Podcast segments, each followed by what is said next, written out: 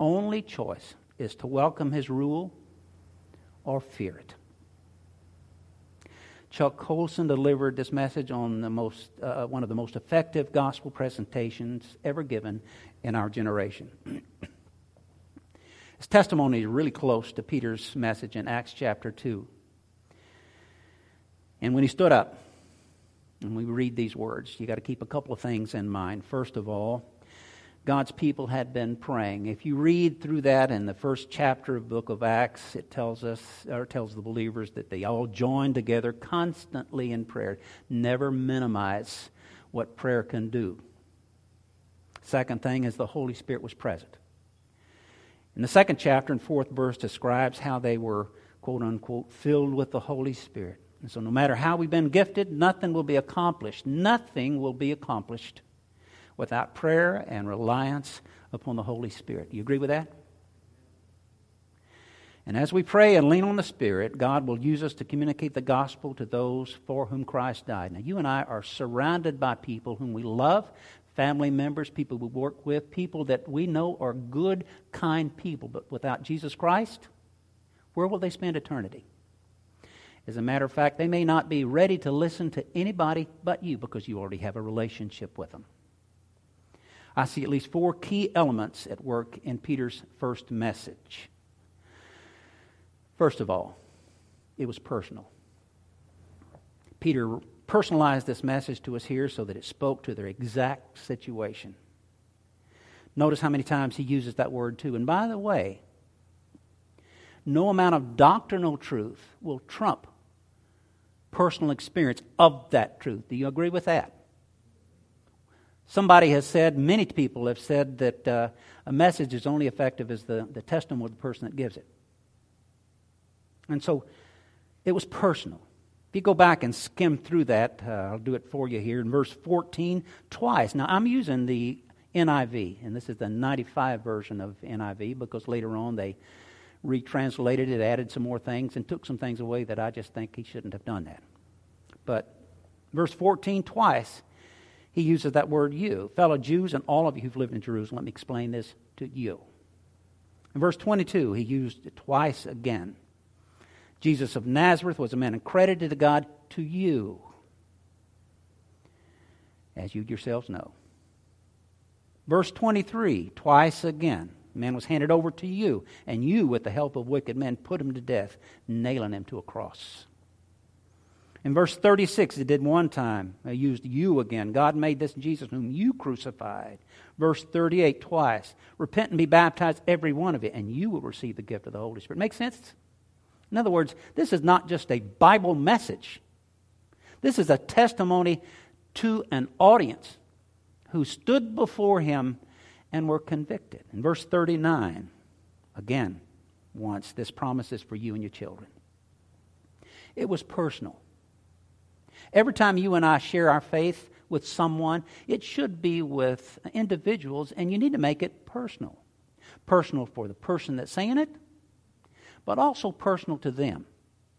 Because they need to, to bring it into their life. Otherwise, it just stays up here. And I got to tell you, sometimes us, we people who are, are, in Bible churches, tend to objectify God's message as though it's something to analyze, to, to parse out, figure out exactly what it says, and then write it down in notes, and we take it home, put it in a file, and we're satisfied. It never hits our heart. That's the one complaint that I have, objection that I have with Bible churches. Make it personal. Second thing is it was plain. He not only personalized his witness, but Peter got right to the heart of the issue. In verse 14, we read that Peter stood up and said, Let me explain this to you. Listen carefully to what I have to say. He wanted to present the gospel in a way that they could understand and respond to. He wanted to, his listeners to get the story straight. Now, when you go back and look at what happened, when the Holy Spirit came down like, like uh, flames of fire and came on the head, those, when people started speaking in different tongues, speaking in known foreign languages, you notice that I didn't say an ecstatic spiritual language, not the language of angels, but the language of those pilgrims that, who had come to worship in the city of Jerusalem. And as common, ordinary men. They spoke in these foreign languages, these unlearned foreign languages. Those that listened, who were critical of the gospel message of what they were saying, said they're drunk. They're drunk. These guys were not drunk. No Jew would eat or drink anything before 9 o'clock in the morning on a Sabbath or a feast day. And it was about the third hour, 9 o'clock. Notice throughout this message, Peter is only speaking to Jews. If you look at that in verse 14, 22, 29, and 36, Pentecost was a Jewish feast, and there were no Gentiles involved. In this message, Peter speaks to the Jewish nation and proves to them that the Messiah had been raised from the dead. They're not drunk. Let's get that whole objection, whole idea out of the way. In verses 16 through 21, Peter points to Joel, and you can read that in your scripture passage also. But if you read that passage carefully, you'll see that he did not say that this was a fulfillment of that prophecy. Very clear, very correct. For Joel's world, world, words wouldn't be fulfilled until the end of the tribulation when Jesus Christ returns to earth. He does say, however, that this is the same spirit spoken of by Joel. And then in verses 17 and 18, those verses took place at Pentecost, but in verses 19 through 21, those did not take place and won't until the end of times. Between verses 18 and 19, if you look at that, there's a whole world of time because during verses 18 and 19, you'll see that the, that the entire church age would unfold. That's where you and I fit into this first message. So it was very plain, very pointed. Not only was it personal and plain, but also it was persuasive. Now, keep in mind, he's got an audience, almost a captive audience. They're wanting to know exactly what's going on with these, with all of this very unusual kind of, of things that are going on. He goes now to prove that Jesus Christ was alive, and he uses really five convincing arguments. First of all, the Lord's person and life demanded that he be raised from the dead. Keep in mind, they knew that wherever Jesus went, there were uh, miracles and, and signs that went along. And these signs weren't just popping out of the air. They could go back to their scripture and see in Isaiah and other passages of the Old Testament, or the complete revealed Word of God to them at that time, that these were signs that point to their Messiah. You have to close your mind or be ignorant of Scripture to not to recognize that this is about what Jesus did, his person, and his life. John chapter 10, verses 17 and 18, Jesus uh, said this. He said, The reason my Father loves me is that I lay down my life only to take it up again. No one takes it from me, but I lay it down of my own accord. Keep in mind, uh, even Pilate was, uh, was amazed. He couldn't hardly believe that Jesus had died so quickly. The reason, normally, when someone was crucified, it was between two and three days before they affixed or suffocated. Because as they pushed up, they would, they would get a breath of fresh air, and then at exhaustion, they would sink back down, and then they would slowly begin to asphyxiate. And they'd push up and down, and up and down. Torturous way, torturous way to die. Jesus died within a couple of hours. He said, No one takes it from me, but I lay it down on my own accord. I have authority to lay it down and authority to take it up again. This command I received from my Father. Now, Jesus' words were, were recorded that they remembered these things. If he raised others, he could, by God's authority, certainly be raised himself from the dead. Don't you agree? Jesus wasn't a captive, he wasn't trapped by the cross. Remember what he said? He said, If I wanted, I could call down how many angels? 10,000 angels. But what prevented that? The almighty will of God, not for just for himself, but for all who would follow in the years to come by faith, believing in Jesus Christ. He submitted to the, to the plan of God. Psalm 16, 8 through 11 predicted the resurrection. Peter reminded them of David's test. What did it say? God will not, uh, not allow, it says in there, his Holy One to undergo decay. It predicted the resurrection. The, the, apostles themselves were witnesses and, and had seen the risen Christ as well as more than 500 other people. And you can check that out in 1 Corinthians chapter 15. They weren't the only one. This wasn't a private miracle. This wasn't something just for the closest circle of people. More than 500 people saw the resurrected Jesus Christ. And by the time he write, writes that letter to the Corinthian church, some had died, but most were still alive. You don't believe them? Ask them. The coming of the Spirit was proof that Jesus was alive. And again, Peter points out uh, what they'd seen and heard their, in their own experience. He's bringing the, the light of Scriptures to bear on what they can't deny. And that's a challenge to me also because you've got to bring your present life into what the Scripture says. I can remember my first exercise, my first experience of this. I was s- sitting in my backyard and I was looking up at the heavens, I was looking at the clouds. Then I got to thinking about the prophets uh, in, in Judea whenever they went out into the desert, desert and were alone with God. What did they see? What they were doing is putting their world around them into the presence, real presence of Almighty God. When you look up at the sky and you see a particular uh, beautiful sky, keep in mind one of these days those clouds are going to part. And guess what's going to happen? You only get this from the Scripture. Jesus Christ Himself will appear. There'll be a shout of command the sound of a trumpet. And we who are still alive will be caught up. Can you picture that? One of the things you've got to do is practice remembering that. It gets crowded out by the circumstances of, of our life, the normal circumstances of our life. And you've got to keep going back and rehearsing until the Scripture, the truth of Scripture, coincides with the truth of what you're experiencing. And at that point, all of a sudden, the Word of God starts coming alive. And you begin to think biblically and practically. And then Psalm 110 1 promises his resurrection. You go back through, that's the most Christocentric uh, psalm in the Bible. Keep in mind that Peter's not just preaching the gospel of the cross like we preach it today. He's accusing Israel of a crime. Think about that. He's accusing them of a crime in verse 23. And he's warning them that they had rejected and crucified their own Messiah. Peter was giving Israel one more chance to receive Christ. They'd killed John the Baptist, they had killed Jesus Christ. But God was now giving them one more chance. The resurrection of Christ was the promised sign of Jonah. And it proved that he was the Messiah. Jesus said that in Matthew chapter 12. So, it's practical. It's practical here.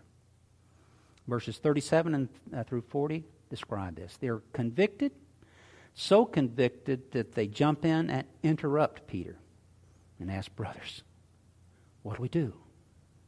Jesus is ready to give the answer. He says, Repent and be baptized, every one of you, in the name of the Lord Jesus Christ, for the forgiveness of your sins, and you'll receive the gift of the Holy Spirit repent and be baptized. Now, because baptism was a sign of conversion in the Jewish faith, by the way, this is something that I didn't know. I had to look this up. You know, I, I, appreciate Bible commentaries. Keep in mind, that doesn't mean you're diluting the things. These guys, it's like sitting in a classroom, and sometimes those commentary notes or the notes in your Bible uh, are like uh, listening to someone who is more spiritually educated than you and listening to them tell you. So I, I appreciate stuff like that. Baptism was a sign of conversion in the Jewish faith that was normally reserved for Gentiles. So here, Peter's demand would have offended his Jewish audience and cost them, guess what? Respectability. Peter is calling for a public, radical testimony of conversion, not a private decision that they could go home and think about. Sometimes when we feel the conviction of the Holy Spirit, we say, That's right. I got to remember that. You'll take it home, you'll put it in a note, like I said and commit to think about it later. But 90% of the time, you won't think about it later. You'll do like, like I did. Some of the notes that I got at Dallas Bible College, I've gone back and looked at some of those na- notes and things that I thought I always knew. I've dated that, that thing. I know exactly where I got it from. But other things I committed to memory. And I don't remember where I got it. And half the time it's halfway wrong.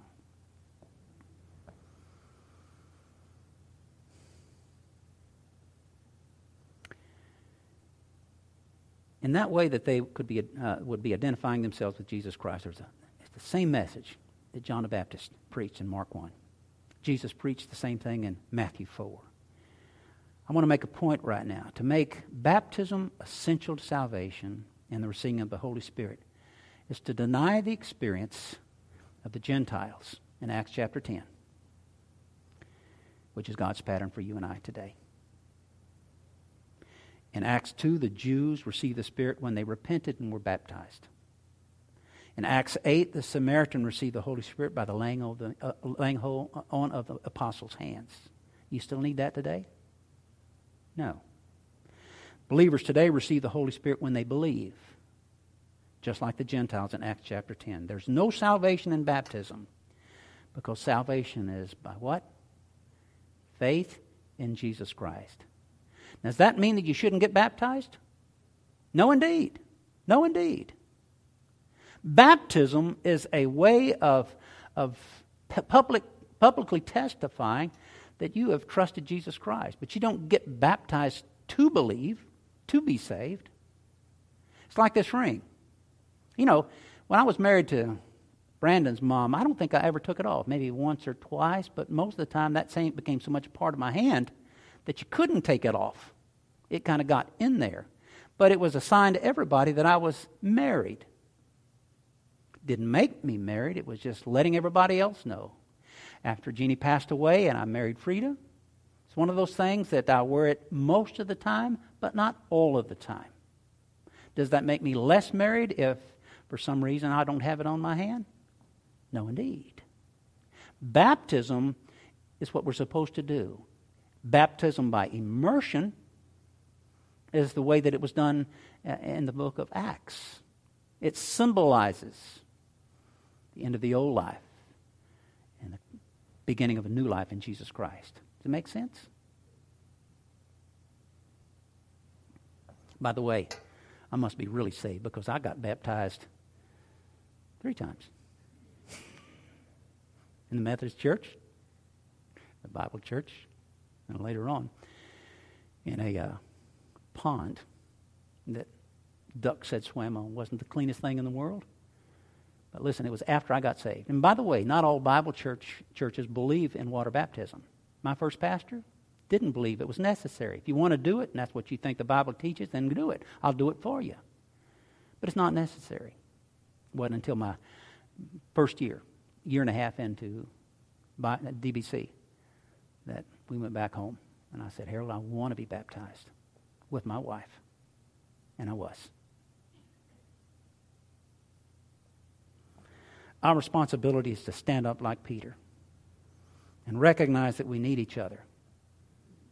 He didn't do his, uh, uh, this all by himself. If you take another look at verse 14, while it's true that Peter stood up and preached, the Bible says the other 11 stood up with him. He wasn't alone. And, folks, you won't be alone either. Other people like you who need will do the same as they find opportunity. And of course, our Savior, who said, I'll never leave nor forsake you, for lo, I'm with you always, even until the end of the age. Folks, you are the ambassadors of Jesus Christ. Faith Bible Church is not this building, as nice as it is. Faith Bible Church is you. And you have the opportunity not the responsibility, I'm just going to say the opportunity to be ambassadors of Jesus Christ.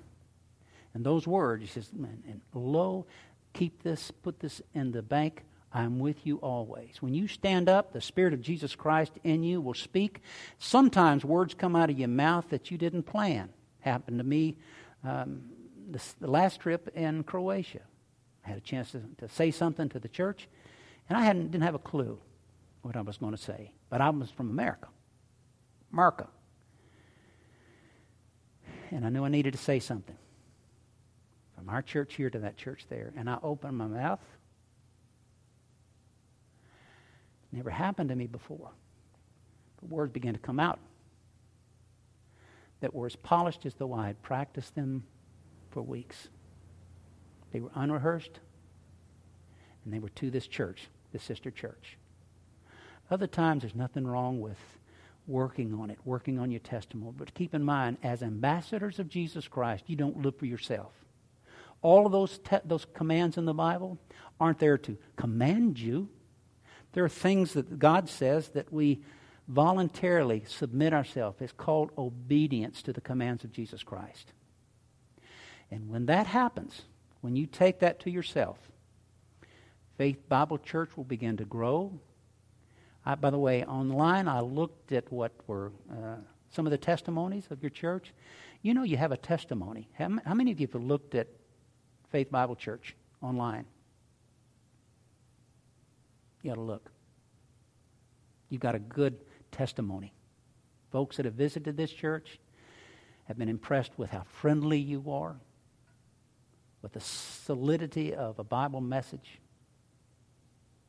But that all came because some people wander in, other people come because they've been invited. And if each and every one of you pictured someone that you know and have a connection to, and you said, I'm going to invite them. I'm going to offer to take their kids, bring their kids. I'm going to share my faith with them. You'd be surprised. You will be surprised at what the Holy Spirit will do. And I think a lot of you are doing that already. But make it a mind, make it a point. Think, say to yourself, the Bible says, God says, I am an ambassador of Jesus Christ. I invite people not just to Faith Bible Church, but I invite them to trust Jesus Christ as their Savior. And they'll start looking for a place to worship. And guess what? You're the one that shared it. They're going to go where you go. And may God bless this encouraging message, certainly to me, hopefully you too. Peter's first message is a pattern. It's the elements of things that you and I need to have a part of our testimony. It needs to be personal. It needs to be plain. It needs to be persuasive and it needs to be practical. Okay? Now, I want to close with a song. Um, again, this is a new one for me. How many of you have heard of Joey and Rory Feeks? How many of you have heard that song, In the Time That You Gave Me? That's a new discovery for me. And it made an impression on my heart because I know that she uh, wrote that song. Uh, she later she found out that she had cancer and was not going to recover. And because they were nationally known country artists, she gave that song to be sung by another man who was a quadriplegic. That's who I heard sing it. Boy, it captured my heart because keep in mind, I've got a couple of things going in my own background. And December, on December the 1st, my mother passed away. So one of those, she was 93 years old. Uh, and so I'm tenderhearted toward the things that are part of my early life. We were friends. I fortunately had a chance to visit with her shortly before she passed away, within about a week. She was ready to go, but dying's not easy. Secondly, I'm 72 years old. I'm at a point where my perspective is more in the past than in the future. Now, I still, I'm living for the future. I ain't living in the past. But at the same time, you know, there's a reason why wisdom attributed is attributed to elders, mainly because they got perspective. They've made all the mistakes that you're still going to make. And they've confessed it, got over it, uh, moved on with it, uh, and have seen from a perspective of time what works and what doesn't and for biblical elders, it's important that you pay attention to them. In this song, this is sort of a, a testimony. If the first one was before, kind of captured my thoughts before I got saved or when I got saved. Now, this is sort of uh, my thoughts since I've been saved. In the time that you gave me.